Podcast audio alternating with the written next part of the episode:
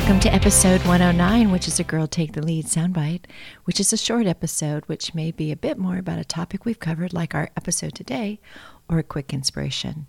And I'm your host, Yo Canny.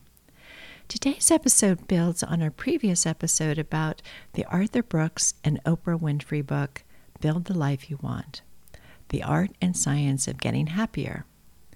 The authors brought a ton of information about emotions that we didn't have time to cover, so today's episode will go deeper into what they had to say about that. So let's start with how they broke out emotions as primary and complex.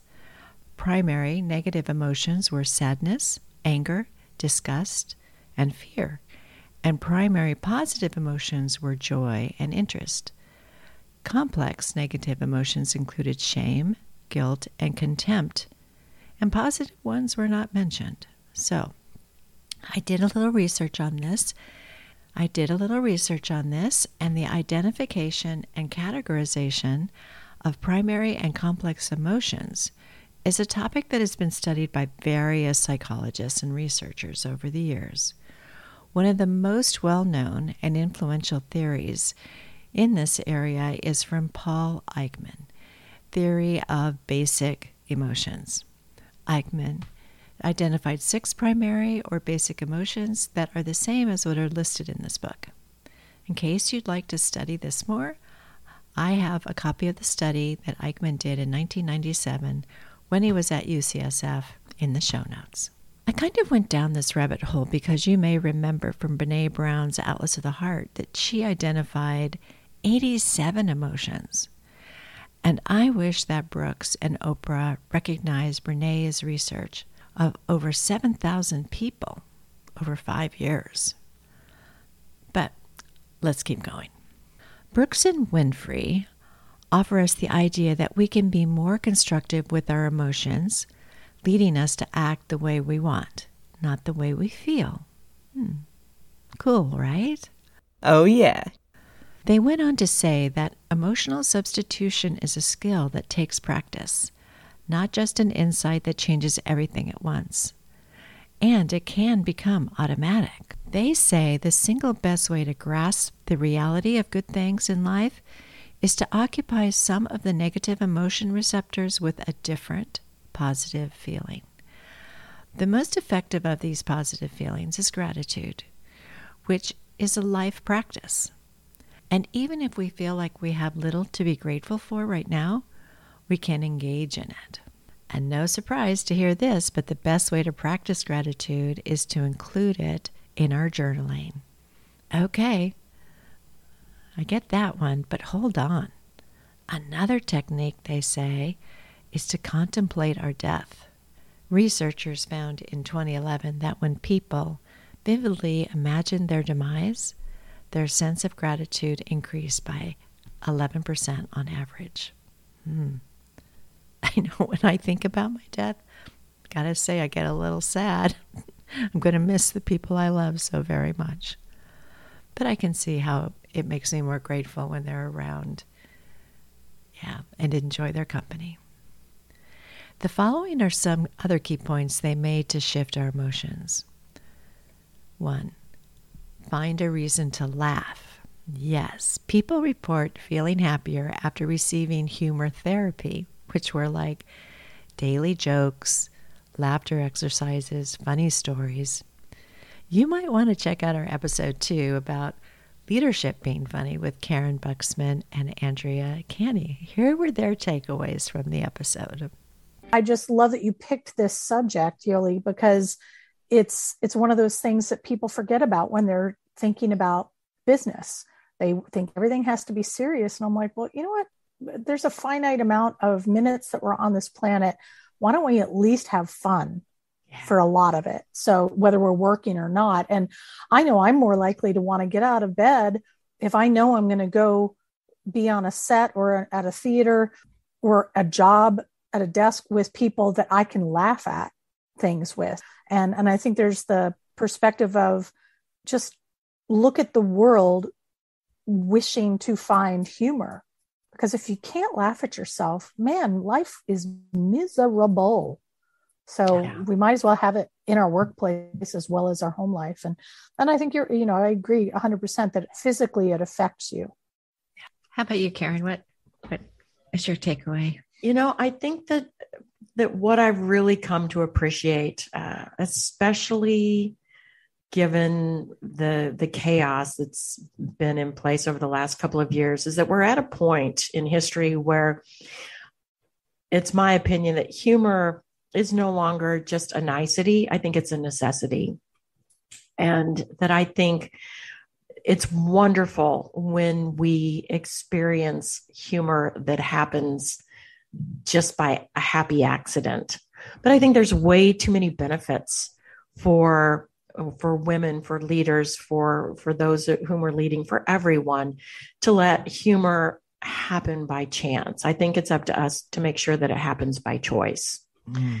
And that's my mission in life to help people do that. So, you know, if any of the listeners here want to learn more about this, you know, by all means, I know in the the show notes and things, there's going to be information on how to to get hold of me. Um, I also have a page of just where I put resources for myself in terms of some funny videos and assessments in terms of, you know, where am I right now in terms of my mental health and things like that. And that's at stressrecoverytoolkit.com. And that's just a free resource for anybody that uh, is looking for that. But, but if you come away with nothing else from this time that we've had together. And I just appreciate you guys so much. You know, again, back by popular demand, my favorite phrase. We'll do this again sometime. But um, to to practice humor by choice, not by chance, Absolutely. is I think a great thing to take away. Two, choose hope instead of pessimism. Optimism is good too, but hope is much more powerful. They define hope as having the will and finding the way. 3. Turn empathy into compassion. Brene Brown made the distinction between empathy and sympathy, as does the book. Empathy is not feeling sorry for someone in pain, that's sympathy. It's the difference between a get well soon and I can't imagine how much discomfort you must be feeling. Evidence suggests that empathy can really lessen other people's burdens. Okay, but here's the good stuff. One comprehensive study on compassion defines it as recognizing suffering, understanding it, and feeling empathy for the sufferer, but also tolerating the uncomfortable feeling they and the suffering person are experiencing and activating to alleviate the suffering. So, compassion helps both the sufferer and the helper. Whoa! And it's about being comfortable with somebody else's discomfort. Compassionate people are like Marines after training just as likely to feel pain as anyone else, but able to bear it and function. Hmm. Four, focus less on yourself. Ask yourself this Do you get happier when you focus on your own desires or when you focus on doing something for others instead? I know for me, nothing makes me happier than to help someone I care about hey, it's something simple like dropping off a meal to a family I know so that they don't have to worry about what to make for dinner when they've got tons of things on their plate. The author would say that this is more of an outward focus on life and is one of the best ways to increase our own well being. And the book offers three habits to help us spend less time focusing on ourselves. One, avoid your own reflection. so, what's that? I was noticing this yesterday. Mirrors are not our friends, and they encourage even the healthiest people to objectify themselves. And those of us with self image related maladies, they can be sheer misery. Definitely. So I found myself last night just like avoiding my mirror. Two, stop judging things around you so much.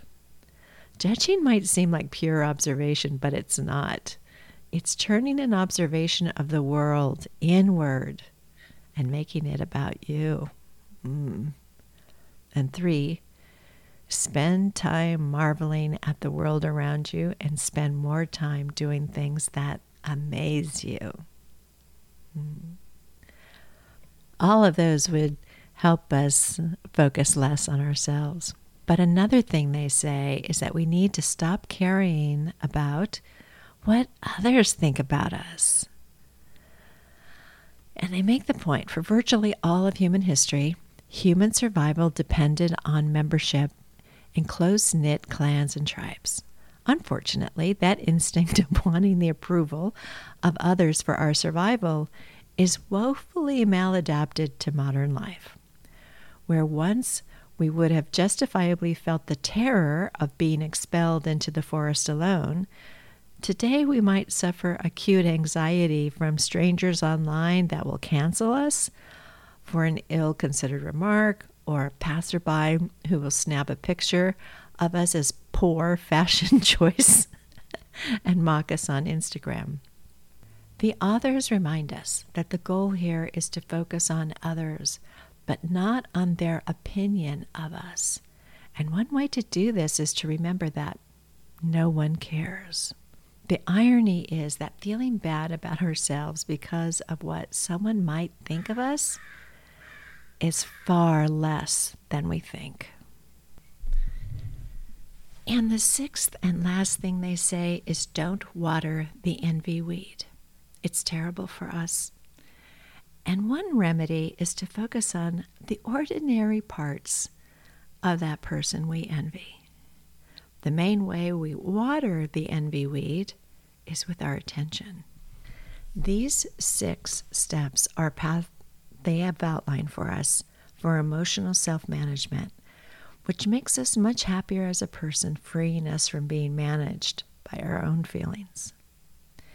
At the end of the section, Oprah offers us a lesson she learned the hard way after the movie she worked on for 10 years to bring to life.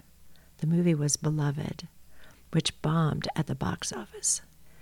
At the time, she said she thought the experience would crush her, but it ultimately freed her, she said. She says that today, everything she does, anything she makes, any suggestion she floats or advice she gives, it's all about the offering. If it works, it works. If it's accepted, it's accepted. If not, I've lost nothing, she says, because I have no attachment to a particular result. This, she says, has made her a much, much happier life, and she wishes the same for us.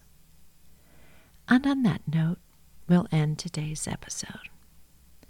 Thank you for being here. Please join us at our Girl Take the Lead Facebook group, visit our Girl Take the Lead girltaketheleadpod.com website, or check out our new Girl Take the Lead YouTube soundbite videos.